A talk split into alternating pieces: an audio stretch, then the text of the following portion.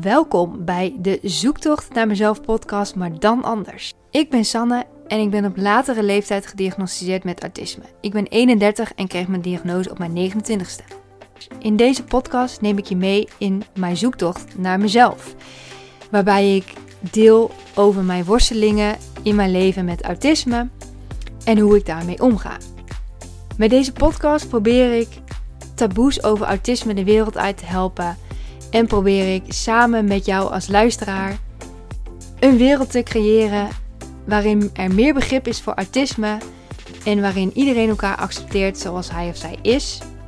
Ik wens je alvast heel veel luisterplezier en laat het vooral weten als jij iets wilt delen, als je een stelling hebt, wat dan ook. Deel het met mij, ik vind het hartstikke leuk. Nu snel door naar de podcast. Hallo, daar ben ik weer met een nieuwe podcast. Ik, deze podcast die is het vervolg op de vorige. En dat ging over dating live. En ik heb daarin al twee vragen van een lieve luisteraar behandeld. En ik raakte niet uitgepraat. Dus ik heb deze volgende podcast dus hier ook voor nodig. Dus deze keer ga ik dus door met het dating live ehm, ja, verhaal omdat ik, ja, ik heb gewoon veel erover te zeggen. En er zijn veel adviezen die ik ook allemaal wil delen. Gewoon hele mooie, ja, mooie adviezen, mooie inzichten. Dus daar wil ik gelijk eigenlijk induiken. En we waren gebleven bij, eh, we hebben vorige podcast de vragen behandeld. Hoe ga je om met emoties, spanning rondom daten? En waar spreek je af voor een eerste date? Dus dat heb ik in de eerste podcast behandeld. In die podcast heb ik ook behandeld hoe mijn weken uh, zijn gelopen. En uh, gewoon omdat ik dat altijd vertel van waar ik tegenaan loop en uh, hoe dat allemaal gaat. Dat is vooral werk, werkgebied, dat ik daar tegenaan loop. Dat ik daar mee aan de slag ben. En nou ja, deze week gaan we dus vraag 3 tot en met 6 behandelen. Ik hoop dat ik daar wel aan toe kom. Ik ga mijn best doen om die wel in één podcast te houden. Want ik vind het ook wel leuk om natuurlijk verschillende soorten luisteraarsvragen te behandelen. En dan uh, uh, ja, gewoon verschillende onderwerpen. Dat vind ik ook leuk. Dus we gaan snel door. We gaan gewoon lekker beginnen met vraag 3. En vraag 3 is: welke dating apps gebruik jij en waarom? Nou, dat vind ik een hele goede vraag. En de antwoorden zijn als volgt. Iemand zegt: ik gebruik alleen Breeze, omdat ik het niet fijn vind om heel lang te appen voor een eerste date. En dan moet ik natuurlijk even uitleggen wat Breeze is. Volgens mij heb ik dat vorige keer ook al een keer in een van de vorige podcasts ook uitgelegd. Dat is een, een Nederlandse, uh, Nederlandse ontwikkelaar zijn dat trouwens. Dat vind ik wel tof. Maar zij hebben dus een app ontwikkeld. Een dating app waarbij je dus een aantal profielen krijgt toegestuurd. En die kun je dus liken of niet. En als die ander jou dus ook liked, dan ga je gelijk een date afspreken. Je kunt geloof ik één berichtje. Ik heb zelf niet op die app. Ja, ik heb op die app gezeten, maar ik heb niet het moed gehad om echt met iemand gelijk af te spreken. Maar omdat je kunt dus niet chatten met elkaar.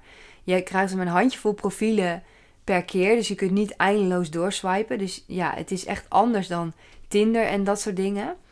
Dus je kunt, ja, nou, je krijgt dus die. En dan moet je dus, als je dus een match hebt, moet je dus, of je moet niks, maar dan ga je dus een date afspreken. En dan kun je dus niet chatten met elkaar. Dan moet je echt, ja, tijdens die date kun je dan erachter komen of het iets is of niet. En je hebt natuurlijk daar wel best wel een uitgebreid profiel in. Dus op basis van het profiel ga je natuurlijk iemand wel of niet liken. Dus het gaat niet alleen op uiterlijk.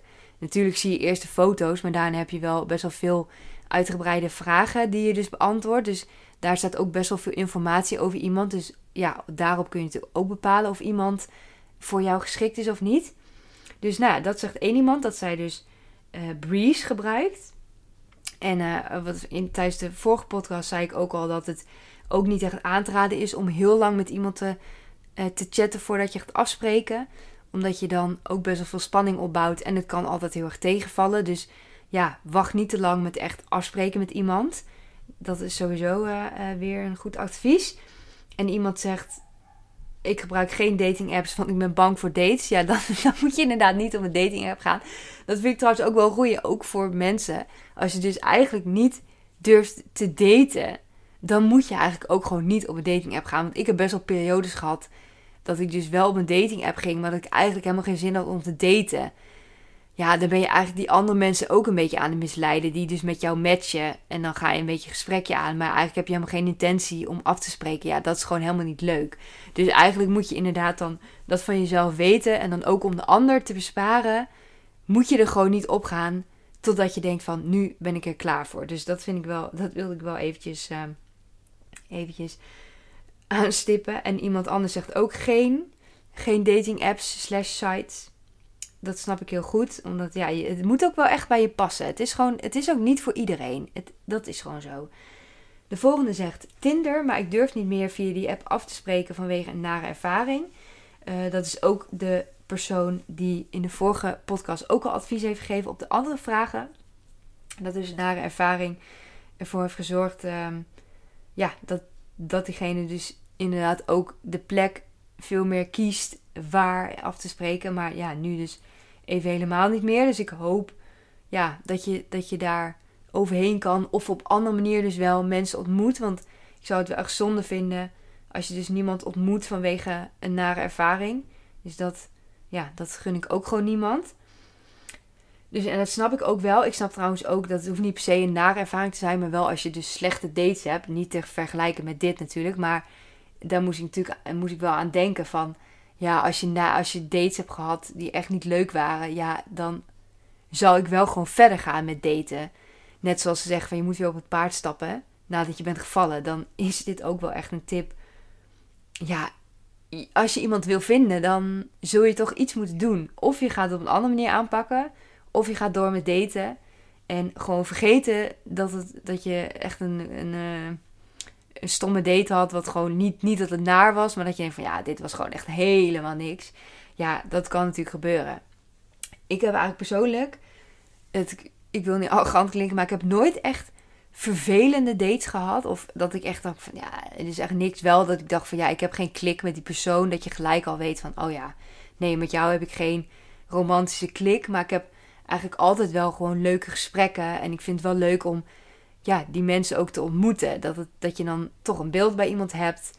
En soms denk je van ja, jou hoef ik ook verder nooit meer te zien in mijn leven of zo. Niet lullig bedoeld, maar gewoon ja, het, het is er gewoon niet. En uh, ja, ik heb eigenlijk nooit nog gehad dat ik echt, uh, echt met iemand dus een date had. En dat we dan dachten van ja, we gaan vrienden blijven. Ik heb wel dat ik een, dat het uitgelopen is op een scharrel of zo. Dat dan wel. Um, en een andere ook, dat, dat, ik, dat het uiteindelijk dat we wel een tijdje hebben gedate.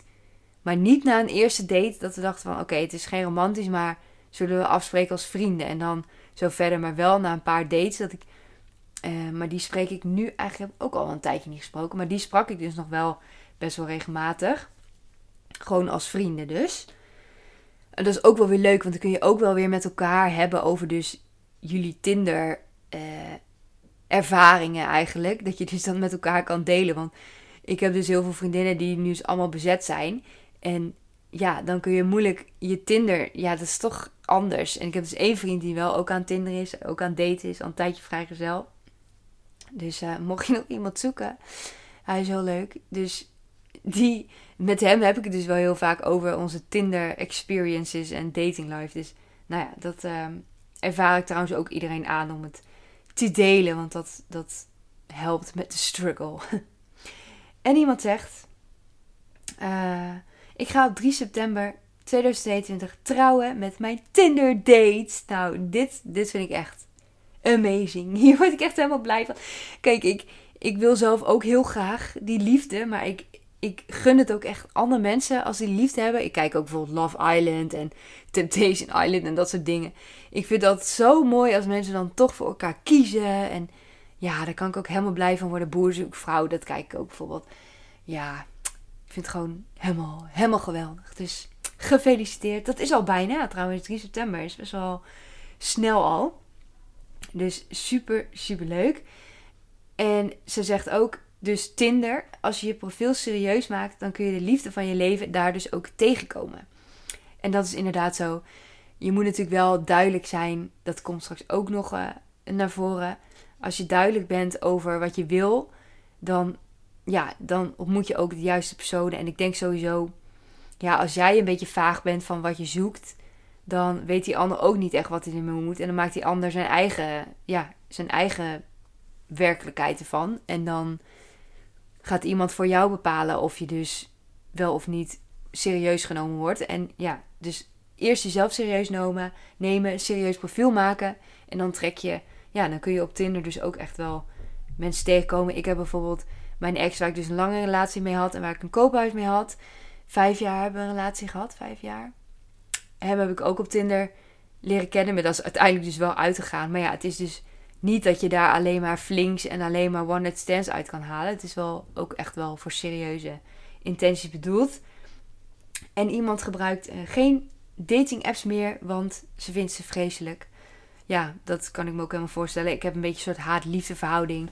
De ene keer ben ik er helemaal klaar mee. Denk ik, ja, al het oppervlakkige gedoe. En dan, en dan uh, loopt zo'n gesprek weer dood. En dan denk je, ja, dan ja, ben je er inderdaad helemaal klaar mee. Dus ja, dat herken ik ook wel. En het is natuurlijk ook niet. Sowieso is het niet verplicht om het te gebruiken. Dus als je het niet leuk vindt, waarom zou je het dan doen? Je kunt natuurlijk ook op andere manieren mensen ontmoeten. Ga bij een clubje. Ik heb bijvoorbeeld ook van mezelf dat ik denk van... Kijk, op mijn werk heb ik dus weinig sociale contacten. Omdat ik dus alleen vanuit huis werk. Mijn werkgever heeft geen kantoorlocatie. En dan denk ik, ja...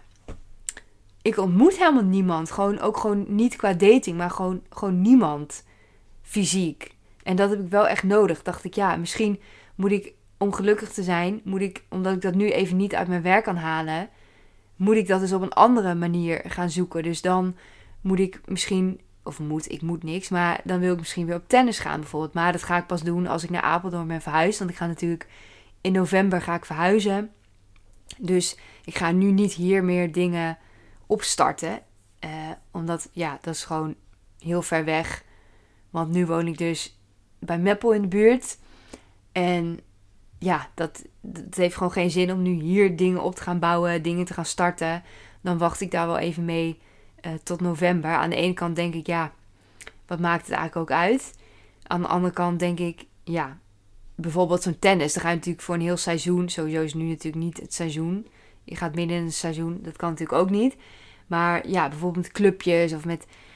Zoals denk ik wel eens, als er een boekclub is of zo ergens, vind ik dat ook heel leuk. Lijkt me eigenlijk best wel leuk. Maar nou ja, zo kun je dus ook mensen ontmoeten. Dus het hoeft niet per se via een dating app. En het kan natuurlijk sowieso nog wel via je werk. Als je voor je werk naar locaties moet, nou ja, ontmoet je misschien ook wel weer mensen. Dus uh, het is niet uh, uh, allemaal opgegeven. en dat waren de reacties op de vraag: welke dating apps gebruik jij? En zelf gebruikte ik trouwens alleen Tinder laatste, laatste keer. Want ik ben nu dus aan daten. En dan, nou, dan doe ik, ik. Ik kan dus niet daten met iemand en dan nog op Tinder zitten swipen. In het, na de eerste date deed ik dat geloof ik nog wel. Maar ik, ik kan heel moeilijk de focus op meerdere mensen tegelijk. Ik heb wel aangegeven, ik ben dus. Ik heb mezelf ook verbijsterd hiermee. Want ik heb dus, wat ik in de vorige podcast ook noemde, best wel bindingsangst. En uh, ja, ik ben dus best wel iemand van. Ik wil echt weten wat iemand van mij vindt. En ik ben dus heel snel onzeker of ik dus wel leuk genoeg ben voor iemand. Of iemand mij dus wel leuk genoeg vindt. En uh, tegen mijn huidige date heb ik dus gezegd van. Hij is nog maar heel kort, of hij is nog maar drie maanden vrijgezel. Toen wij dus onze eerste date hadden. Ik was volgens mij ook zijn eerste date na die tijd. En na een relatie van vijf jaar, waarmee hij ook samen heeft gewoond en alles. Dus ik snap heel goed dat hij zoiets heeft van: wow, ik wil echt nog geen relatie nu, omdat hij net uit de relatie komt. Dat snap ik heel goed. En ik heb ook aangegeven van als jij wel met andere vrouwen wil daten of met andere vrouwen ja, wil leren kennen, dan moet je dat echt vooral doen. Laat je vooral niet tegenhouden door mij. Want ik wil ook sowieso dat iemand voor mij kiest. Niet omdat ik als een gek aan iemand vastklamp, maar omdat iemand echt bij mij wil zijn. En dat, dan heb ik zo'n idee, daar ben ik dus best wel zweverig in. Van als het dus goed zit, dan zit het goed. Dan heeft hij geen behoefte aan anderen. Of dan heeft hij met iemand anders een date. En dan denkt hij, ja, Sanne is toch wel veel leuker. Laat ik het met Sanne verder uitzoeken wat daarin zit. En dan kan natuurlijk, uh, kan natuurlijk altijd uitkomen dat het toch geen match blijkt te zijn. Omdat je dus die drie maanden, wat ik voor podcast ook zei. Na drie maanden leer je elkaar pas echt kennen. Dus ja, zover zijn we nog helemaal niet. Dus het kan nog steeds alle kanten op. Maar ik denk, ja, ik, ik verdien het ook om iemand te ontmoeten die echt voor mij gaat. Omdat, ja, omdat hij mij echt leuk vindt. En niet omdat ik allemaal dingen doe om hem vast te houden, zeg maar. Dus ik, ik laat hem gewoon vrij van doe je ding. En ik zou het wel willen weten als hij dus een andere vrouw gaat daten. Als hij, als, uh, ja, ik, ik wil niet met een man uh, seks ook hebben. Als hij ook met andere vrouwen seks heeft. Dat vind ik gewoon niet chill. Dat vind ik niet cool.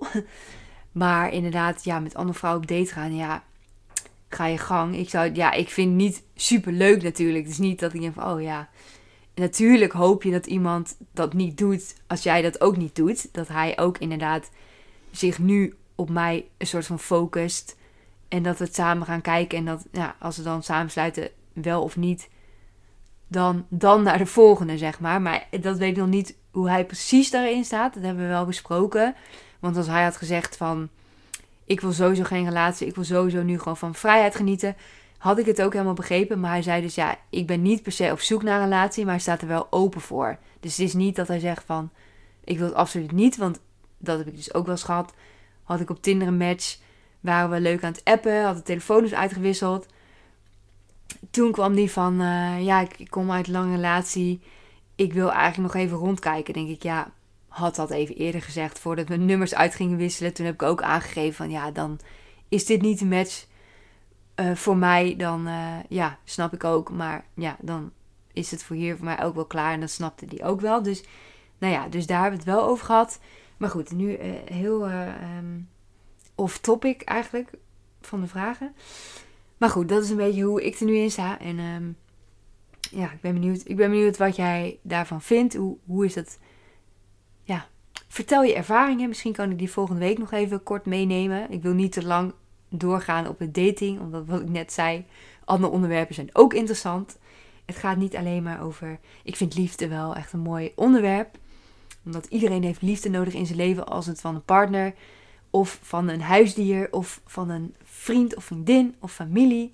Liefde heb je gewoon echt nodig in je leven. Dus altijd een mooi onderwerp. Maar goed, we gaan naar vraag 4. Wat vertel je wel of juist niet tijdens een eerste date? En nou ja, ik heb eerste date gedaan omdat ja, anders is het best wel breed.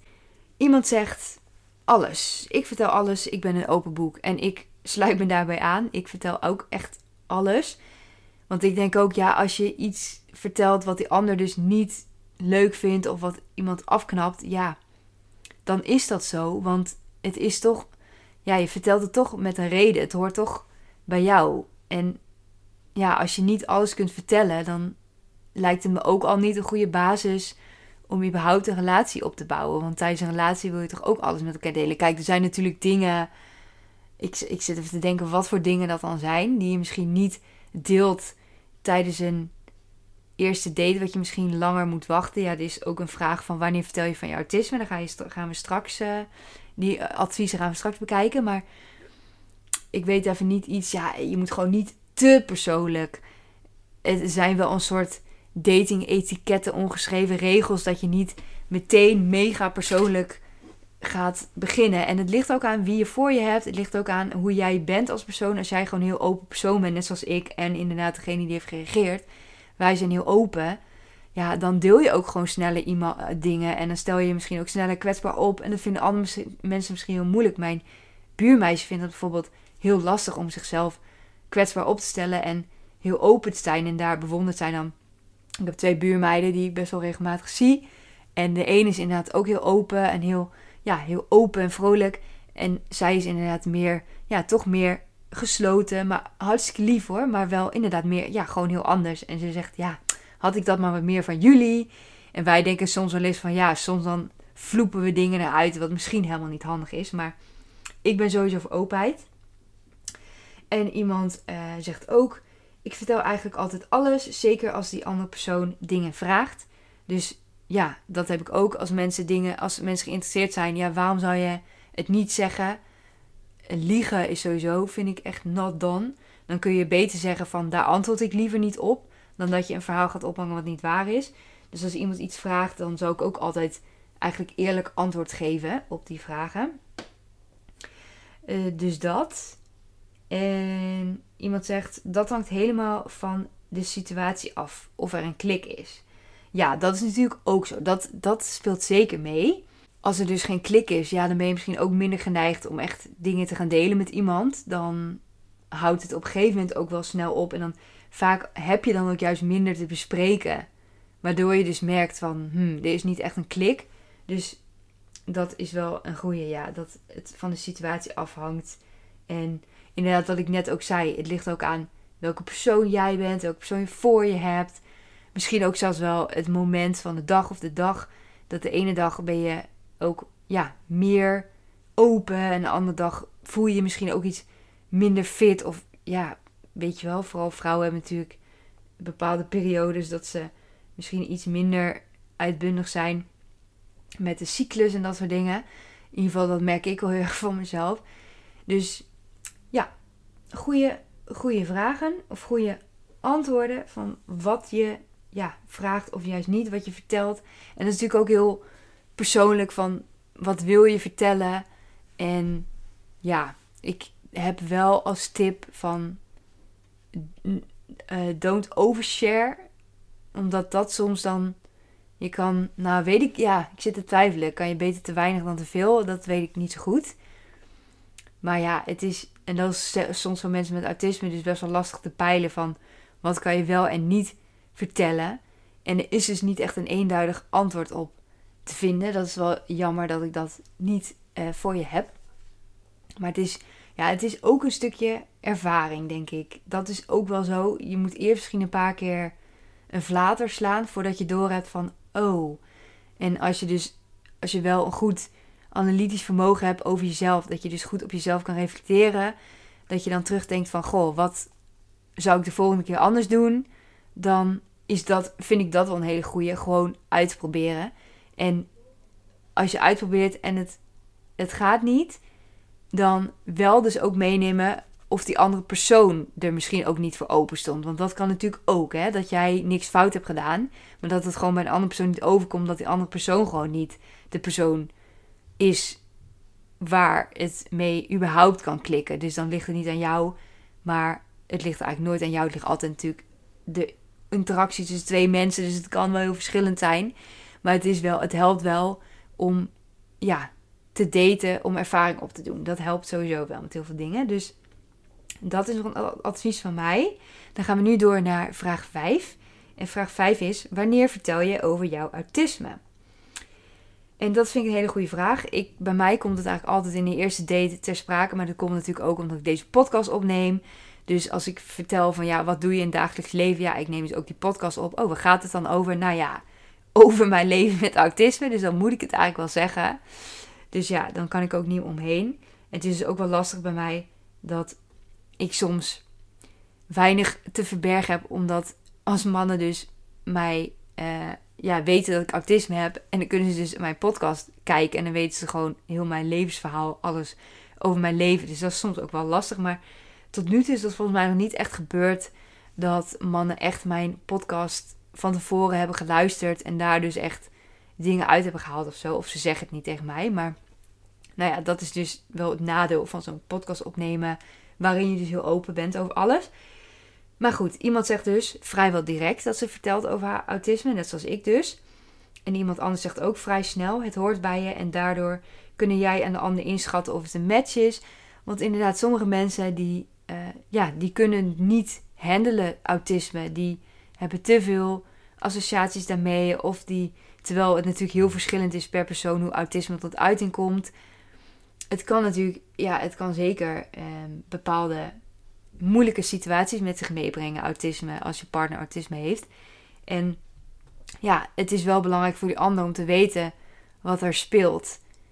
Ehm, ja, maar als jij vindt dat jouw autisme geen invloed heeft op jouw datingproces, dan moet je het vooral niet vertellen. Want ja, maar als het dus inderdaad wel echt een onderdeel is, ze het wel echt ziet als onderdeel van wie jij bent en dat, ja, dat je de ander ook dan de keus geeft van wil ik dit wel of niet aangaan en kijken of dit wat wordt, dan uh, ja, dat vind ik ook wel belangrijk dat je die ander ook wel in ieder geval de keus geeft, want soms voelt het ook een beetje zo uh, voor mijzelf voelt het een beetje als verraad als ik het dus niet vertel.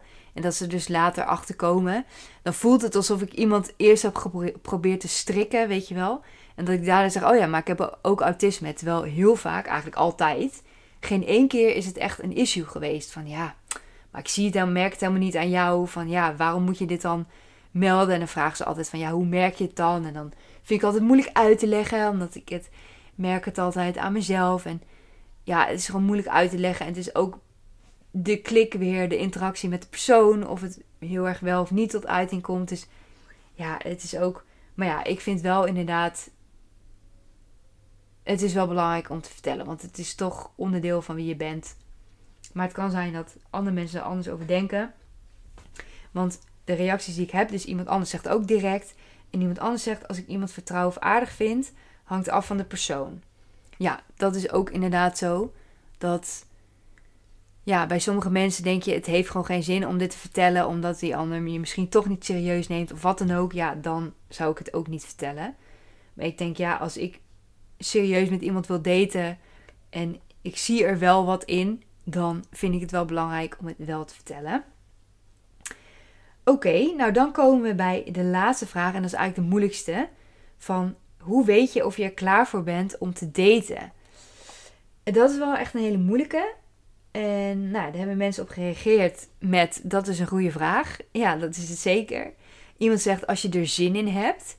Dus als je er eigenlijk geen zin in hebt, maar je denkt ja, ik wil het eigenlijk wel, maar ik heb er geen zin in. Dat is wel inderdaad een teken van misschien moet ik het dan ook niet doen. Want als je echt niet zin in hebt, waarom zou je het dan doen? En ik heb zelf ook een beetje een haat-liefde relatie met daten. Omdat ik wil wel graag daten, maar ja, het kan ook tot een teleurstelling zorgen. Dus als je gaat daten, moet je er ook op voorbereid zijn dat je teleurstellingen krijgt. Dus dat is wel iets van, ik denk misschien, als mijn, mijn advies zou denk ik zijn van, je bent klaar voor daten als je dus ook de teleurstelling kan verwerken als het niet uitloopt zoals je had gehoopt.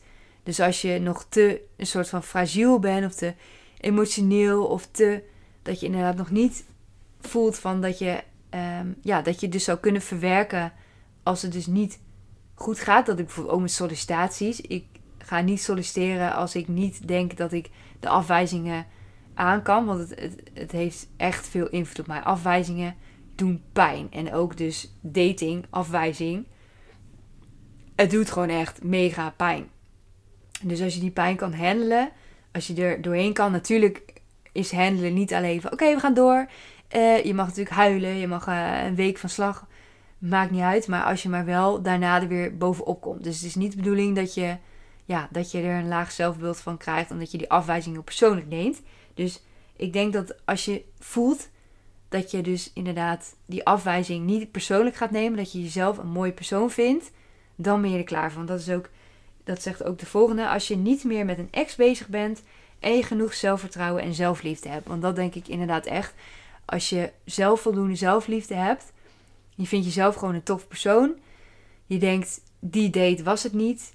Het ligt niet aan mij. Het ligt gewoon, het ligt ook niet aan die ander. Het ligt gewoon aan dat wij gewoon niet met elkaar matchen. Ja, dat is wat het is. Het maakt mij geen minder persoon. Als je dat genoeg hebt, dan ben je er klaar voor. En inderdaad, als je nog met een ex bezig bent, dan ben je natuurlijk nog niet klaar om te daten, omdat je dus dan nog niet over die ex heen bent. Dat is natuurlijk stap 1 dat is dat wel. En dat heeft soms ook tijd nodig. En soms helpt het om te daten om over die ex heen te komen. Dan zie je van, oh kijk, er is toch nog heel veel vissen in de zee en zo. Dat helpt natuurlijk ook. En ja, en een ander zegt van, je weet het niet wanneer je er klaar voor bent. En dat is, ja, dat is eigenlijk ook waar. Kijk, ik heb natuurlijk wel adviezen van, hoe kun je het eventueel weten. Maar eigenlijk is het sowieso moeilijk om dat te weten. En soms weet je het ook gewoon niet en moet je maar gewoon beginnen. En kom je er vanzelf achter van, oké, ik raak je van helemaal in de put. Oké, ik was niet klaar. Of dat je denkt van, wow, leuk. Of dat je dus inderdaad ja, gaat daten en je moet, ontmoet gelijk de ware. Dat kan natuurlijk ook. Dus ja, het, en het kost ook veel energie. Dat is de volgende. Ik vind het veel energie kosten. Dus de laatste jaren weet ik niet meer of ik er klaar voor ben dat is ook zeker waar. En soms is het ook gewoon met ups en downs. De ene keer heb je wel zin, dan moet je het vooral doen. En andere momenten heb je geen zin. en denk je van eh, die energie kan ik even niet sparen, die heb ik nodig voor mezelf. Dan ook vooral niet doen. Als je dus met je herstel bezig bent, dan is daar misschien waar de meeste energie naartoe zou moeten gaan. Ja, dat is natuurlijk heel persoonlijk. Dus dat kan ik natuurlijk ook niet zeggen voor jullie. Oké, dan zijn we alweer bij het laatste. Want uh, Suzanne Schouten heeft mij nog een DM gestuurd. Echt vet lief. En zij heeft dus een blog geschreven voor hooggevoelige mensen. En de um, ja, dating tips, zes tips. Dus die wil ik je ook niet onthouden. En als je daar meer over wil weten, dan kun je best haar blog lezen. Uh, dan moet je even haar googlen en dan uh, kun je dat artikel uh, vinden. Die blog. En het is voor hooggevoelige mensen, maar daar is wel veel overlap tussen, hooggevoelige mensen en ja, autisme. Dus ik herken daar wel veel in. En ik denk, ja, de tips die kunnen werken voor hooggevoelige mensen, als het werkt voor mij, dan werkt het. Ja, maakt mij niet uit voor wie die tip oorspronkelijk bedoeld is. Als het werkt, dan werkt het. Dus de tip 1 is wie past er bij jou? Dat je dat goed voor jezelf duidelijk hebt. Dat je dus weet naar wie je op zoek bent. Want dan kun je ook makkelijker filteren. En dan kom je niet bij Janne Alleman terecht. Welke app past bij jou? Daar hebben we het al een beetje over gehad. Kies de app die bij jou past natuurlijk. Maak je profiel persoonlijk. En zij had dus ook het advies van... Ja, als je een serieus profiel hebt, trek je ook serieuze mensen aan. Dus ja, laat het, het, het profiel echt uitspreken wat jij, ja, wie jij bent en wat jij zoekt. En neem het initiatief om gesprek te beginnen en toon oprecht interesse. Dat is ook wel een belangrijke. Ja, je kunt heel erg afwachten, maar je kunt ook zelf het initiatief nemen en oprechte interesse tonen in iemand. Dat wekt ook weer bij de ander echt wel een positieve respons op. En vijf, vraag naar social media. Dat is dus de veiligheid. Uh, dat, men, ja, dat je weet dat iemand echt is. Of vraag telefoonnummer, vraag achternaam, heb ik ook wel eens gehoord. Of ga eerst video bellen met iemand, dat je inderdaad weet van... oké, dit is wel een oké iemand. Op Tinder heb je ook zo'n blauw vinkje, dat je weet dat iemand geverifieerd is met foto's. Die moet je, dan moet je selfies maken, dat je weet van... die persoon is echt die persoon op die foto's. Dat je in ieder geval niet gecatfished wordt. En tip 6 is wacht niet te lang met afspreken. Daar heb ik het ook wel uitgebreid over gehad. Dat dat inderdaad niet per se heel verstandig is, omdat je dan... Ja, je weet pas dat is wel echt het, ehm, ja, de tip van online daten. Wacht niet te lang met afspreken, omdat je pas iemand, en vooral voor mensen met autisme en hooggevoelige mensen, die zijn heel erg gevoelig dus voor energieën en hoe iemand is. Dat weet je echt of iemand, als je iemand fysiek ziet. Want in de chat is het zo anders, dat heb ik zo vaak meegemaakt. In positieve en in negatieve zin het is gewoon zo anders. Soms is iemand via de chat heel bot. En denk je, ja, ik weet het niet, maar ik geef het een kans. En is hij niet echt super leuk. Of iemand is super leuk op de chat. Denk je, wow, dit is echt geweldig in het echt. denk je, nou, ben je, was jij dit op die chat? Dan denk je, ja, het leek wel iemand anders. Dus dat, uh, ja, dat is wel een mooie afsluiter voor deze podcast. Ik, heb, ik zou alsnog wel heel veel meer kunnen vertellen. Maar we houden het hierbij. En mocht je nog vragen hebben of wat dan ook, DM mij, mail mij, sanne.autismij.nl. En um, ja, dan gaan we volgende keer weer een nieuwe luisteraarsvraag behandelen. Dan wil ik je weer bedanken eh, voor het kijken. Bedanken voor de mensen die advies hebben gegeven. Bedanken de persoon die de luisteraarsvraag heeft ingestuurd. Mensen die petje af hebben genomen. Mensen die, mensen die hebben geabonneerd op YouTube. Daar krijg ik ook steeds een paar abonnees bij. Dus dat vind ik ook hartstikke leuk om te zien. Dus ja, alleen maar dankbaarheid vanuit mijn kant. En uh, nou, tot de volgende. Dankjewel. Doei!